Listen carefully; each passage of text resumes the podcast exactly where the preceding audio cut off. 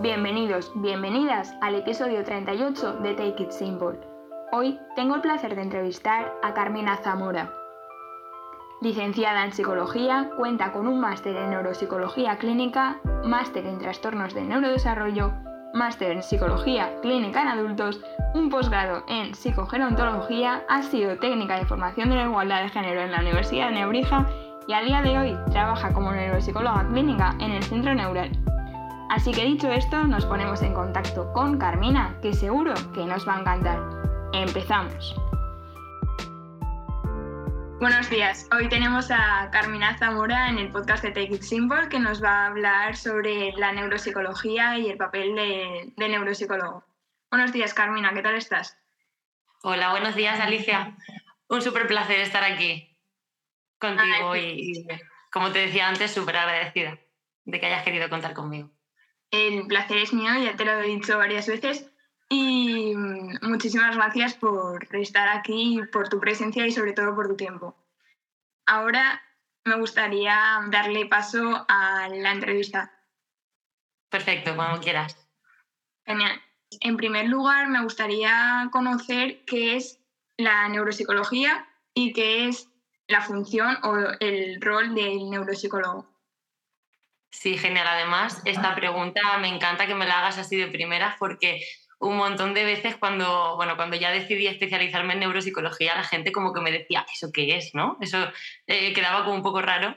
Y bueno, simplemente la neuropsicología se basa en la unión entre la disciplina de, de todo el saber de la psicología, ¿no? todo lo relacionado con la conducta, la emoción y demás, con también eh, todo el aporte de la neurociencia, todo lo que tiene que ver con la eh, bioanatomía, toda la relación que existe entre el sistema nervioso, ya sea el central como el periférico, con eh, en qué influye ¿no? en nuestra conducta, en nuestra cognición, en nuestras emociones. Es un poco esa, esa relación. Se, se, engloba todo dentro de la neuropsicología. Genial, la verdad es que me parece muy interesante esta disciplina y creo que está un poco, está poco visibilizada pero bueno, aquí estamos nosotras para darle luz. Entonces, la segunda pregunta que me gustaría realizarte es ¿qué pruebas de evaluación empleáis principalmente los neuropsicólogos? Sí, mira, para responderte, si te parece, lo que puedo hacer es un poco eh, diferenciar, ¿no? Porque el papel del neuropsicólogo, sobre todo independientemente de, la rama en la, que se, en la que trabaje, porque puede ser un neuropsicólogo especializado en infantil, por ejemplo, en el neurodesarrollo, puede ser un neuropsicólogo especializado en salud mental o en mi caso que estaría especializada más en, rehabilitación del daño cerebral. Normalmente lo que hacemos es pasar eh, una evaluación objetiva, como estás comentando, y, y así determinar un poco en qué áreas o en qué aspectos habría que trabajar, ¿no? ¿Qué pasa? Que el papel de neuropsicólogo, en mi caso, yo cuando vienen los pacientes o, las personas a las que atendemos en, la clínica, yo lo que suelo hacer es explicarles que la neuropsicología, eh, bajo mi punto de vista y bajo el de muchos que compis ya de profesión, se, eh, digamos que la podemos dividir en dos ramas, ¿no? Por un lado estaría la evaluación más cognitiva, la parte más, em, la que todo el mundo más entiende por la neuropsicología, que es esa evaluación de funciones cognitivas, atención, memoria memoria, etc. etc. Pero, pero también hay una parte de evaluación y de intervención súper importante a nivel emocional y es en el afrontamiento de cualquier tipo de daño cerebral adquirido, como es el caso en el que trabajo, y, y demás. Entonces la evaluación normalmente lo que hacemos es, eh, yo normalmente la desglosamos así, ¿no? Primeramente una parte más cognitiva, una, una evaluación centrada en, en pruebas psicométricas, que además lo que evalúan es eh, lo que te digo, funciones cognitivas, atención, memoria, eh, comprensión, eh, náuseas, etc. etc. Y, luego también unas pruebas de evaluación, también baremadas y demás, relacionadas con sintomatología más ansiosa, por ejemplo, sintomatología depresiva, que en daño cerebral adquirido suele ser súper súper frecuente. La verdad es que me parece realmente interesante esto que nos comentas de hacer primero una evaluación cognitiva y luego también una evaluación más de tipo emocional porque muchas veces en clase sobre todo damos náuseas o afasias y demás, pero no nos centramos en todo el desgaste emocional que supone en una persona tener, por ejemplo, un daño cerebral adquirido o cualquier tipo de, de patología neuropsicológica. Y me parece súper importante que, hagáis este, este, tipo de evaluación y eh, su posterior tratamiento.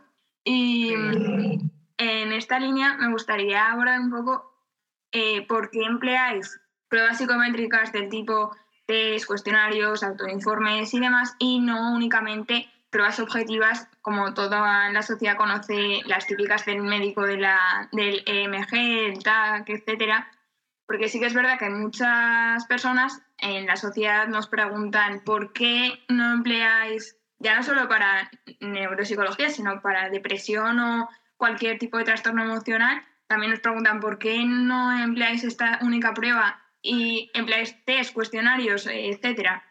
Bueno, y me gustaría un poco que nos abordaras esta pregunta. Sí, genial. Además, súper súper interesante la pregunta porque mm, realmente cuando las personas vienen a la clínica, ¿no? digamos a la rehabilitación, sí es verdad que ellos ya vienen con las pruebas de resonancia magnética, el TAC, lo que tú me comentas, ¿no? todas esas partes objetivas que le dicen que tiene un daño en el lóbulo temporal, en no sé qué, ¿no? digamos esa, esa parte más concreta y específica. Sí, pero eso, ¿a qué se traduce? ¿no? Eso que ¿Qué significa? ¿A qué se traduce en esa persona concreto? Cada uno tenemos un tipo de lesión y aunque podamos englobar las lesiones en el mismo lóbulo, jamás va a haber la misma afectación en una persona que en otra. Entonces, es súper importante una evaluación específica por áreas y, digamos, fragmentada también en ese sentido para que la, eh, para que sepamos abordarlo de una manera más, más profunda. De hecho, me gustaría comentar que el otro día, aprovechando que era el día del daño cerebral, eh, una, hicimos como una dinámica, ¿no? Y parte de, la dinámica y de las personas que, participaban, una de las cosas más importantes para ellos fue la evaluación, precisamente, el momento en el que se enfrentaron a esas pruebas psicométricas, en las que empiezan a darse cuenta y a tomar conciencia de cuáles son las principales afectaciones y también cuáles son las principales fortalezas que ellos tienen, porque realmente ellos vienen con una amalgama de síntomas, una amalgama de, problemáticas, pero, pero luego en el momento de la evaluación es cuando dicen, ostras, sí que tengo esta dificultad en recordar esta información, o sí que me cuesta cambiar el foco atencional de una cosa a otra, pero fíjate que sí que soy bueno en, en esto, ¿no? En esta parte de reconocimiento de, de imágenes o de esa, parte sí que la tengo. Entonces es el momento en el que toman conciencia de la dificultad y de la fortaleza y eso les ayuda mogollón en luego poder rehabilitarse. Entonces, fundamental la prueba objetiva, como decimos, porque de ahí nosotros tomamos parte, recogemos información y si yo sé que la lesión está en un área, voy a evaluar más concretamente ese área, pero también súper importante tanto para nosotros como para las personas saber qué es lo que les ocurre luego, o sea, no solamente la lesión, sino en qué se traduce esto en mi día a día cuáles son aquellas cosas que de momento no estoy pudiendo hacer. Entonces, para mí es tan importante por eso también. Totalmente. Además, es que me ha, me ha, gustado especialmente esto que has dicho de trasladarlo a su día a día, porque al fin y al cabo de eso se trata, de que el paciente eh, o la persona, al fin y al cabo, sea funcional y pueda, dentro de lo que cabe, desenvolverse él en su día a día con el mínimo de los problemas. Y bueno, pues me parece muy bien esta iniciativa que tuvisteis del taller. Pasando ya a la siguiente pregunta, me gustaría saber un poco qué es la rehabilitación neuropsicológica y en esta línea qué se puede llegar a conseguir a través de este proceso. Porque muchas veces hemos eh, escuchado rehabilitación física, me hago una lesión y bueno, pues tengo que ir al fisio o lo que sea, pero existe la rehabilitación neuropsicológica que es, me gustaría un poco que nos abordases esto. Sí, sí, esto, esto suena, suena en muchos sitios y en muchas cabezas, es verdad que sí. Bueno, pues realmente la rehabilitación neuropsicológica, lo que comentaba antes, se basa en esos dos caminos. ¿no? Yo cuando viene una persona siempre le explico esa parte vamos a dividir la rehabilitación neuropsicológica en dos vertientes. Por un lado, voy a, vamos a identificar tus puntos fuertes y débiles en cuanto a funciones cognitivas y vamos a ver en qué momento te encuentras tú de aceptación en, el, momento en el que te encuentras, ¿no? del daño cerebral y lo que, se ha, lo que se ha producido.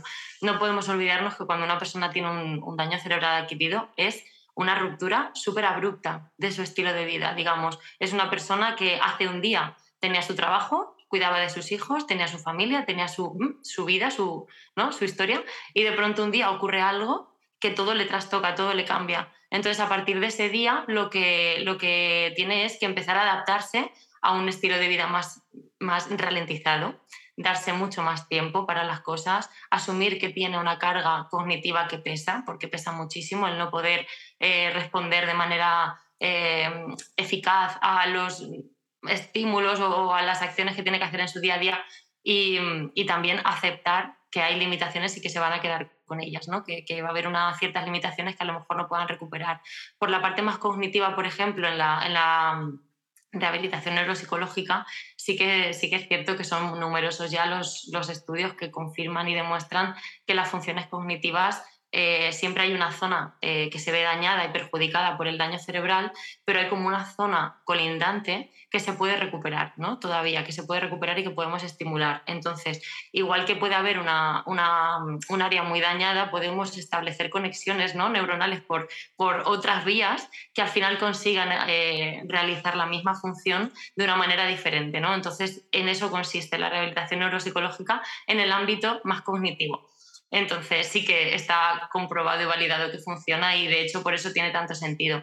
Pero es verdad que yo insisto y siempre eh, lo digo mm, insistentemente, que no solamente nos quedamos con esa parte cognitiva porque el neuropsicólogo cuenta con la bonita eh, complejidad de que también controla la, la, psicología, ¿no? también es capaz de acompañar en ese proceso. Y entonces las personas que vienen eh, con un daño cerebral adquirido normalmente vienen con una afectación emocional bastante intensa. Vienen con, un duelo, porque al final lo que se produce es igual que el proceso de un duelo, ¿no? Es la pérdida de mi salud, la pérdida de mi vida anterior, la pérdida de los proyectos que yo tenía, tanto a corto como a largo plazo.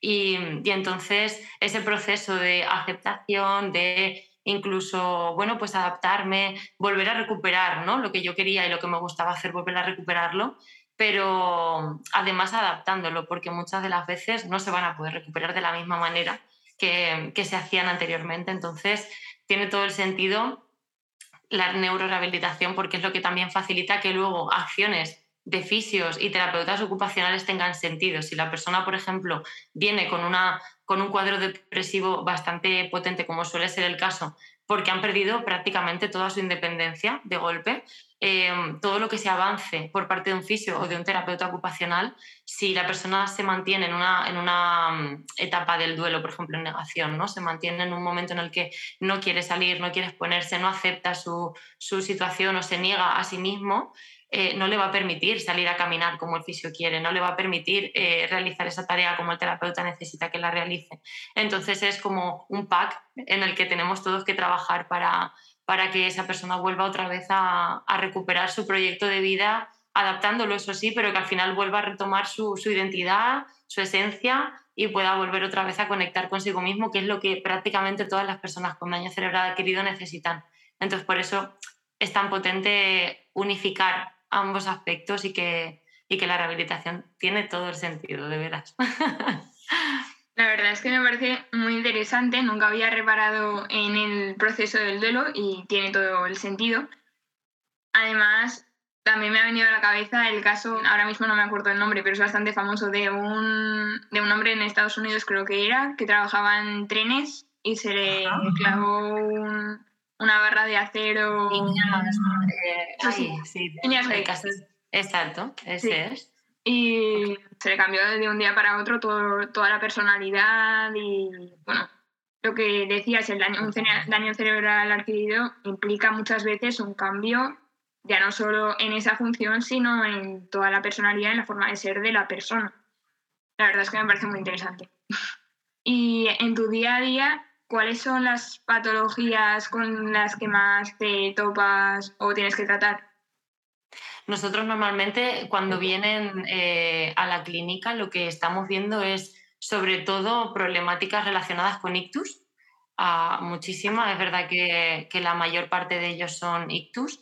También hay algunas veces en las que lo que se produce es hidrocefalia, algún tumor cerebral que, que a la hora de la operación pues, ha repercutido y ha tenido como consecuencia un daño cerebral pero es verdad que la, patología más frecuente suele ser esa ictus. Lo que menos tenemos son demencias, pero también por el curso, ¿no? por el tipo de clínica en el que me encuentro, porque estamos en la rehabilitación, digamos, ambulatoria, es el, recién salidos del hospital, el, primer servicio, que es un corto periodo de tiempo que se, que se facilita entre un año, año y medio de rehabilitación y, y digamos que es como, como intensivo, ¿no? La problemática que menos nos encontramos es demencias, que aún así sí que tenemos, pero, sobre todo ictus, muchísimos. En la sociedad tenemos que tomar muchísima conciencia, aprovechando que ayer fue el Día Mundial, eh, muchísima conciencia de, de, los cambios que hay que empezar a hacer en nuestro estilo de vida porque está aquí, ¿eh? está aquí cada vez es más frecuente. Así como pregunta un poco desde la ignorancia, porque no lo sé, ¿qué es lo que puede causar un ictus? Los ictus normalmente los podemos diferenciar en dos. Están los ictus isquémicos y los ictus hemorrágicos. Em, digamos que em, el, ictus isquémico sería eh, los vasos eh, sanguíneos que corren por el cerebro, digamos que por una razón, ya sea colesterol, ya sea mm, X, se obstruyen. Entonces, en el momento que se obstruyen, digamos que generan como un taponamiento en el que la arteria empieza a hincharse, hincharse, no corre el riego sanguíneo por el resto del vaso y por tanto hay un daño porque hay una necrosis, ¿no? Digamos, se genera un daño en esa zona y es ahí cuando eh, se produce el, daño. Eh, y el otro, el, otro tipo sería el, hemorrágico, que se, sobreentiende que es cuando un, daño por X motivo, un vaso, perdón, eh, por X motivo se, se rompe, la sangre fluye y se produce una hemorragia por alguna zona concreta. Entonces, mm, bueno, suele ser como más llamativo, pero en ambos dos se produce por ese motivo. Genial desconocía un poco las causas del ictus y me ha parecido importante abordarlas. Pasando un poco por encima a, desarrollar la conceptualización de una de las patologías con las que os tocáis los neuropsicólogos, me gustaría que nos hablases de qué son las afasias. Qué guay, qué tema más chuli. Las afasias además son una de las problemáticas que, frecuentemente abordamos también en, en, daño cerebral adquirido se debe a, esta problemática en la que lo que se produce es un problema específicamente del lenguaje. Cierto es que se relaciona únicamente con el lenguaje cuando no es, no es así del todo, ¿eh? porque hay una otra serie de, problemáticas mm, más a la base que, también están afectadas. Pero cuando decimos el término afasia está relacionado con la comunicación y con el lenguaje. Las afasias eh, hay diferentes tipos y dependerá de si la afectación está, por ejemplo, en la comprensión del lenguaje si la dificultad está en, el momento de emitir el lenguaje, ya sea la parte motora o, anomias, por ejemplo, que no se accede al lenguaje, no accedemos a, las palabras que queremos decir, eh, o, no sabemos organizar bien la paráfrasis que se llama la aparte de la paralingüística, que es no saber organizar bien el, discurso, qué quiero decir y demás. Entonces, dependiendo de eso, pues diferenciaríamos ¿no? tipos de afasias. Pero, pero sí que es verdad que está relacionada específicamente con el lenguaje. Y, y, hay una cosa también que matizar, y es que por parte de los neuros muchas veces lo que eh, parece como que se delega al área de logo, ¿no? esa rehabilitación de la fascia, cuando no es cierto, porque trabajamos de manera conjunta, porque mm, para rehabilitar una fascia hay una parte de prerequisitos del lenguaje que se llaman, que hay que trabajarlos y que normalmente están deteriorados también, como son la orientación, como son la visopercepción, como son la memoria visual, la atención, tanto dividida como, como mantenida selectiva. Es decir, hay una serie de prerequisitos que primero tienen que darse para que la rehabilitación del lenguaje se pueda producir, porque si no, eh, diríamos, por ejemplo, ¿no? estamos intentando que la persona eh, asocie letra con, la, con el sonido, cuando a lo mejor tiene dificultades en la memoria visual. Entonces, a lo mejor el, símbolo del grafema que estamos, por ejemplo, la M, al día siguiente no recuerda bien cuál es o no se acuerda muy bien de cuál es. Quizá eso interfiera, ¿no? Entonces, primero abordamos toda la parte de los prerequisitos y después vamos a ir poco a poco, dependiendo de la afectación, pues rehabilitando junto con, con las compis de la logopedia, ahí, ahí poco a poco avanzando. Me pareció muy interesante, la verdad es que tampoco lo sabía y sobre todo me parece increíble todo el papel de multidisciplinar que hay que hacer en el tratamiento de muchas patologías y de hecho es una de las cosas que estoy deseando que llegue el día de mañana cuando ojalá sea psicóloga. Tengo que decir que es de las mejores cosas de trabajar, es verdad que sí cuando trabajas en este ámbito es súper bonito ver que te puedes conectar con todos los compis, puedes aprender de ellos y al final entre todos aunáis, ¿no? Porque al final se trata de trabajar de manera transdisciplinar y es que todos trabajamos a por el objetivo de la persona. Es súper importante eso, cuando, cuando rehabilitas es la persona la que te marca lo que quiere, lo que quiere recuperar, qué es lo más importante para ti. Vale, si lo más importante para ti es, me invento algo, cocinar, eh, nosotros tenemos que trabajar yo mi área, la logo su área, el terapeuta su área, para que tú consigas rehabilitar y conseguir volver a hacer eso, ¿no? Entonces es súper bonito conectar entre todos eh, lo que cada uno puede aportar para que la persona continúe. Es bonito. Me parece alucinante, la verdad. Y en este sentido también me gustaría saber un poco por encima qué son las agnosias. Pues las agnosias hay diferentes tipos también.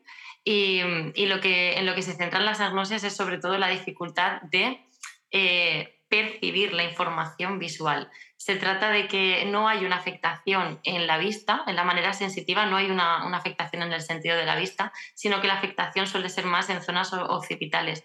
Entonces, lo que hay una dificultad es en, entender qué es lo que estás viendo y también hay veces en la que la agnosia es eh, la dificultad de llegar a cogerlo o llegar a, saber en dónde se encuentra o posicionarlo en la zona, dependiendo del tipo de agnosia de la que se trate, pero es la comprensión o, el entendimiento de qué es lo que estoy viendo, ¿no? Es esa parte de percepción del, del objeto o del movimiento en este caso, cualquier cosa, porque pueden ser diferentes tipos.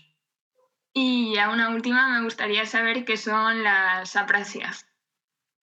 Las apraxias están relacionadas con la parte motora, digamos, con la relación que hay entre lo que yo quiero hacer y cómo tengo que llegar a ello a través de mi cuerpo. ¿no? Esa relación de eh, eh, mi sistema nervioso central le envía información a mi brazo, bueno, sería a través del periférico ya, le manda eh, información a mi brazo para coger ese objeto. Digamos, pues hay una dificultad. Entonces la persona no es capaz de enviar ese impulso eléctrico necesario para mm, realizar la acción. Otras veces las apraxias también están relacionadas con la secuenciación, no ser capaces de saber eh, cuántos pasos tengo que realizar para llevar a cabo una determinada acción. Entonces, es cierto que esta área la trabajamos muy en conjunto con los terapeutas ocupacionales, que son los que al final también eh, se encargan de, llevar al día a día toda la afectación cognitiva, por ejemplo, trasladar y en el día a día ser capaces de secuenciar y de, y de trabajar este área. Entonces, se debe principalmente a eso, a, dificultades en enviar ese, ese impulso hacia la acción concreta que quiero realizar a través de mi parte motora. Pues muchas gracias por tu respuesta. Y a modo de curiosidad eh, que me surge ahora, en la mayoría de pacientes eh, ¿hay comorbilidad de varias de estas o será solo una o a nivel general? Normalmente, como casi todo en, todo lo relacionado con la salud, eh, no vamos a encontrar, de momento yo no me he encontrado, creo, ningún, ninguna persona que digas cumple únicamente una alteración concreta en una de las cosas. Es, es lo más frecuente que suele ocurrir, es todo lo contrario, es un, conjunto de varias donde suele predominar una o dos, dos o tres, que sabes que son las más, las más eh, predominantes. Pero, pero mm, generalmente suelen ser comórbidas, como dices tú. Suele haber bastantes conexiones entre unas y otras, es decir, suele ser muy frecuente, sí que es cierto. Pues me parece muy interesante.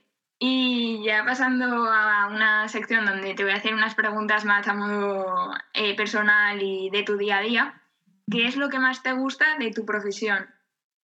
¡Wow!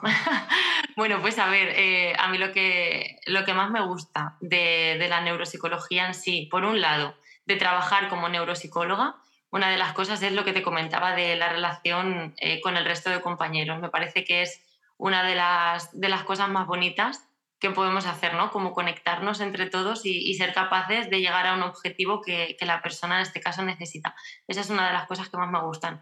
Pero a nivel personal sí que es cierto que mm, la parte de, la neuropsicología que más interesante y que más, mm, más gratificante para mí es esa parte de acompañar a que la persona integre y acepte el momento en el que se encuentra y sea capaz de superar este obstáculo ¿no? y, y adaptar su, nuevo estilo de vida, retomar de nuevo, eh, comenzar otra vez a, tener su misma dinámica anterior o similar, pero, pero creciendo siempre, eh, desde el punto de vista de que esto forma parte de un aprendizaje que, al que, tenemos que realizar y, y, al final ser capaz de construir otro estilo de vida y, y que, que siga siendo también bonito y valioso para, para, ellos.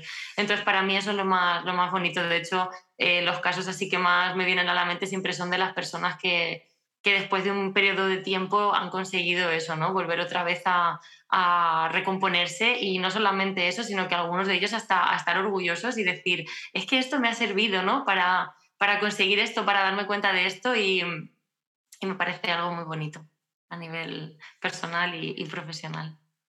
Qué guay, la verdad. Además, es que eh, me está planteando que en la mayoría, si no todas las patologías, bueno, tanto físicas como mentales, el proceso de resiliencia desde que la persona recibe el diagnóstico hasta que se pone a trabajar en ello y consigue un montón de cosas, eh, es realmente impactante, la verdad.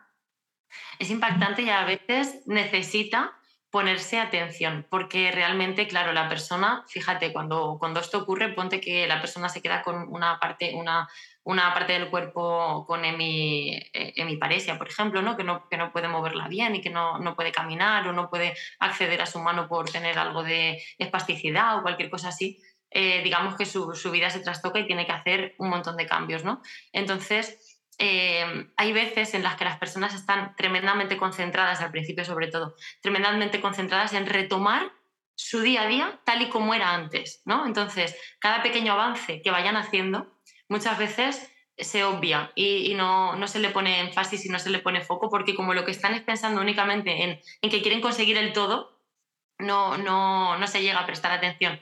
Entonces, hacer ese acompañamiento, visibilizar todo eso ¿no? de manera objetiva, que además es necesario. Nosotros normalmente solemos grabar al principio y cada vez cuando va pasando un tiempo volvemos a pasar las pruebas, volvemos a, a, grabar, volvemos a ver la evolución y la persona a veces se queda como, ostras, es verdad, esto mira cómo ha cambiado, ¿no? Y, y eso es lo que va haciendo que la persona se motive, acepte la, terapia o la intervención y vaya también siendo consciente de esos avances, ¿no? que eso es lo que facilita también esa, esa aceptación y ese, esa adaptación que hará falta más adelante. Entonces es súper interesante. Qué guay. Me encanta la, la idea de, de, grabar el proceso y mostrárselo porque yo creo que tiene que hacer un impacto en la autoeficacia y en la autoestima muy potente.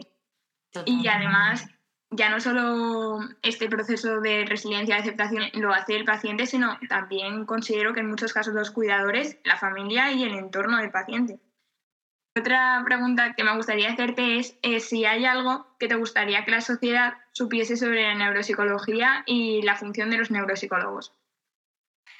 Vale, yo eh, sobre esto es verdad que es mm, sobre lo que vengo hablando toda la entrevista, mm, porque sí que es cierto que todo el mundo lo que achaca más al neuropsicólogo es a esa parte de rehabilitación cognitiva, ¿no? De esa parte de va a trabajar la atención, la memoria, el razonamiento y la lógica. Y es, va a trabajar eso, ¿no? Y, y realmente vamos a trabajar eso, pero además te vamos a acompañar. Te vamos a acompañar en todo este proceso y vamos a ayudarte a afrontar esta situación, a adaptarte a ella y a volver a construir un estilo de vida y un proyecto de vida para ti.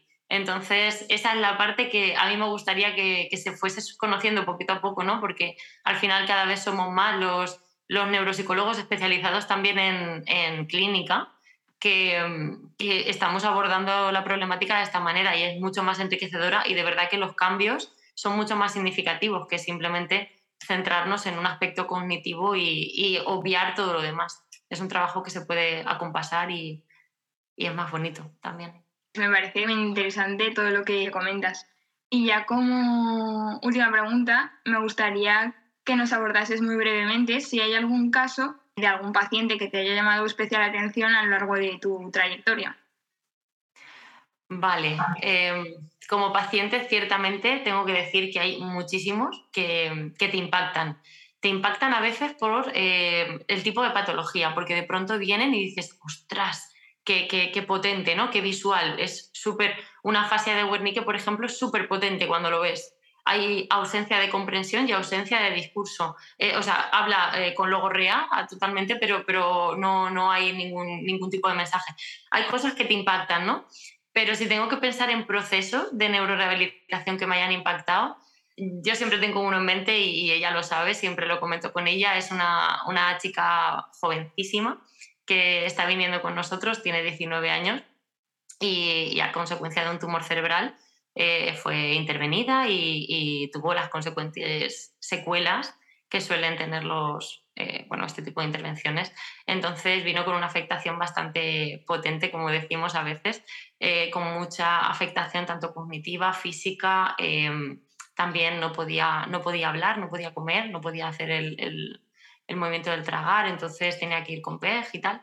Y entonces sí que es cierto que su proceso de recuperación ha sido súper rápido, súper express, porque eh, siempre ha estado hiper motivada al tratamiento, siempre ha sido súper responsable en la realización de las tareas. Tú le mandabas X y te hacía X y Z, o sea, te, lo hacía todo. Era súper responsable, siempre lo ha sido.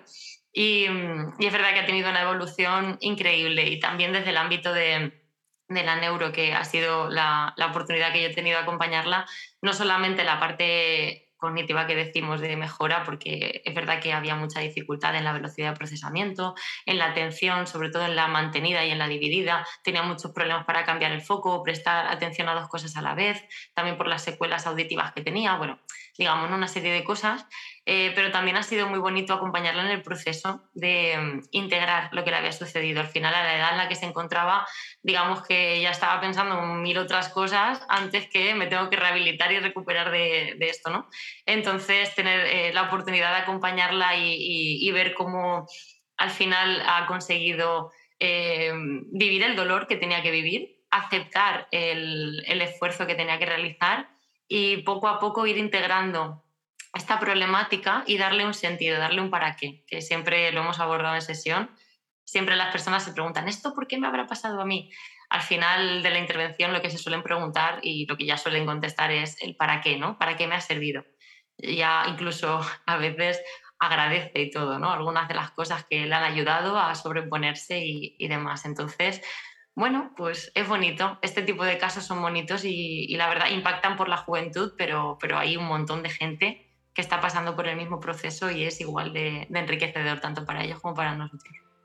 Pues me parece fascinante y ya como última anotación, a lo largo de la entrevista has dicho muchas veces la palabra acompañar y creo que es muy importante porque muchas veces los pacientes creen que, que, nosotros somos los que curan y no es así. Yo creo que tanto en medicina como en psicología, la verdad, el que tiene al fin y al cabo la enfermedad, el que se la lleva a casa y el que al fin, el que duerme con ella, es el paciente. Y todo lo que hace para reponerse lo hace él y nosotros le acompañamos, esa es la palabra. Y pues muchísimas gracias por haber estado hoy aquí, ha sido todo un placer, ya te lo he dicho. Y pues hasta aquí la entrevista. Pues muchísimas gracias a ti, de verdad, Alicia. Estoy súper feliz de haber podido compartir contigo toda esto, no sé, esta charla me ha parecido muy enriquecedora también para mí y, y te lo agradezco de corazón. Qué guay. Pues hasta aquí. Adiós. Muy bien. Hasta luego. Antes de terminar, agradeceros el haber escuchado este episodio. Asimismo, recordaros que si os ha gustado, podéis dejar vuestra reseña tanto en Spotify como en Apple Podcast. Y si queréis seguir en contacto con nosotras, podéis contactarnos a Carmina en Instagram como la neurona mina y a mí como Take It Simple, baja. Y dicho esto, un placer y nos vemos en el podcast de diciembre. Hasta la próxima.